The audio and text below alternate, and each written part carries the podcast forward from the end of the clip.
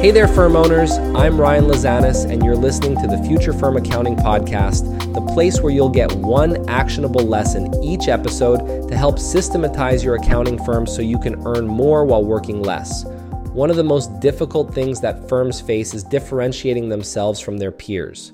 Most firms are providing the exact same services in virtually the same kind of way to a broad range of clients.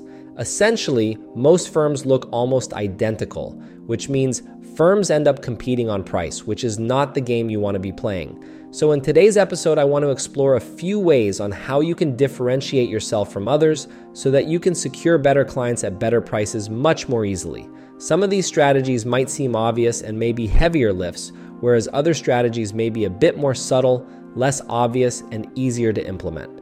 Let's get started. First, let's start with the obvious one. It's a classic but effective specialize in an industry. When you're a jack of all trades, you're a master of none. Pick an industry, whether it's healthcare, tech startups, or even nonprofits.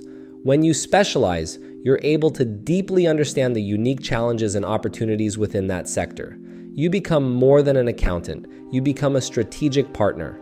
Second, consider specializing in servicing a specific role within your client's organization. Say, focus on CFO services if you're dealing with medium to large enterprises. This sort of hyper specialization means that you're not just another accounting firm, you're the go to for a specific need. Third, shake up your business model. When I started my firm, no one was offering a subscription based service and clients loved it. Today, it's not so unique. How can you take things one step further to help you stand out?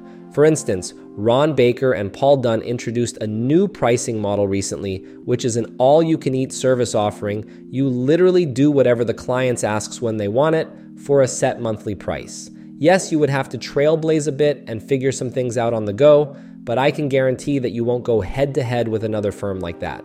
Fourth, if you have a special skill at your firm that few possess, flaunt it.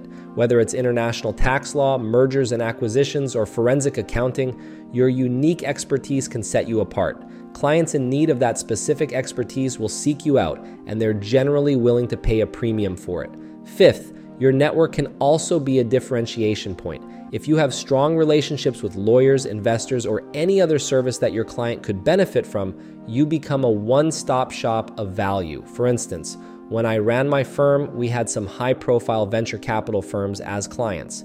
This meant that we would be able to at times open the door and make intros between some of our tech startup clients and those at these VC firms. This is highly valuable.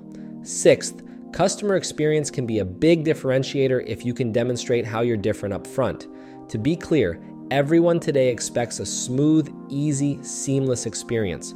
But if you can take it up a notch from what's expected, then you can really promote that as a differentiator. Seventh, while most firms try to go upstream to find more profitable and larger clients, going downstream and putting in place an offer for very, very small clients could be a way to differentiate provided you have a very scalable way to offer your services. I've seen so many getting in trouble going downstream because they offer too much for too little. But if you can scale your services via online courses, as an example, going downstream can prove to be very interesting. Eighth, and I've talked about this previous, is that one way to differentiate yourself from the pack without you doing anything differently at all is to simple rename what you call your services.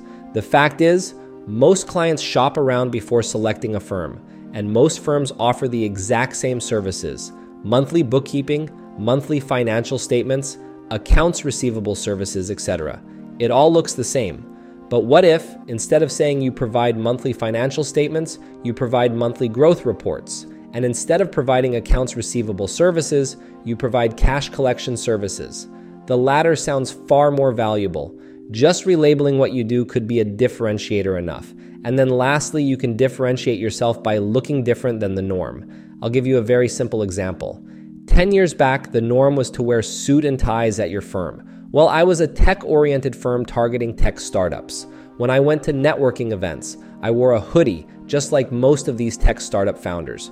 I was the only accountant there not dressed like a typical accountant. and many commented that they liked my approach because I was just like them. Today, it's less common to wear a suit and tie, and I'm not knocking that, but just trying to demonstrate a point. How can you look differently from your peers? Think about it. The last point I'll make on differentiation is this any differentiating factor you bring to the table actually has to make a difference to your clients. Being different for the sake of being different means nothing if your clients don't value that differentiating factor. So don't make any changes before considering whether your clients will actually value that difference. If you're looking for help when it comes to unlocking freedom and flexibility in your firm, then you'll want to check out my Future Firm Accelerate online coaching community. You'll get step by step, self paced training on how to quickly systematize your firm so that you can earn more while working less. You'll get coaching whenever you need more help, and you'll join a community of 700 plus modern firm owners who are all helping each other out.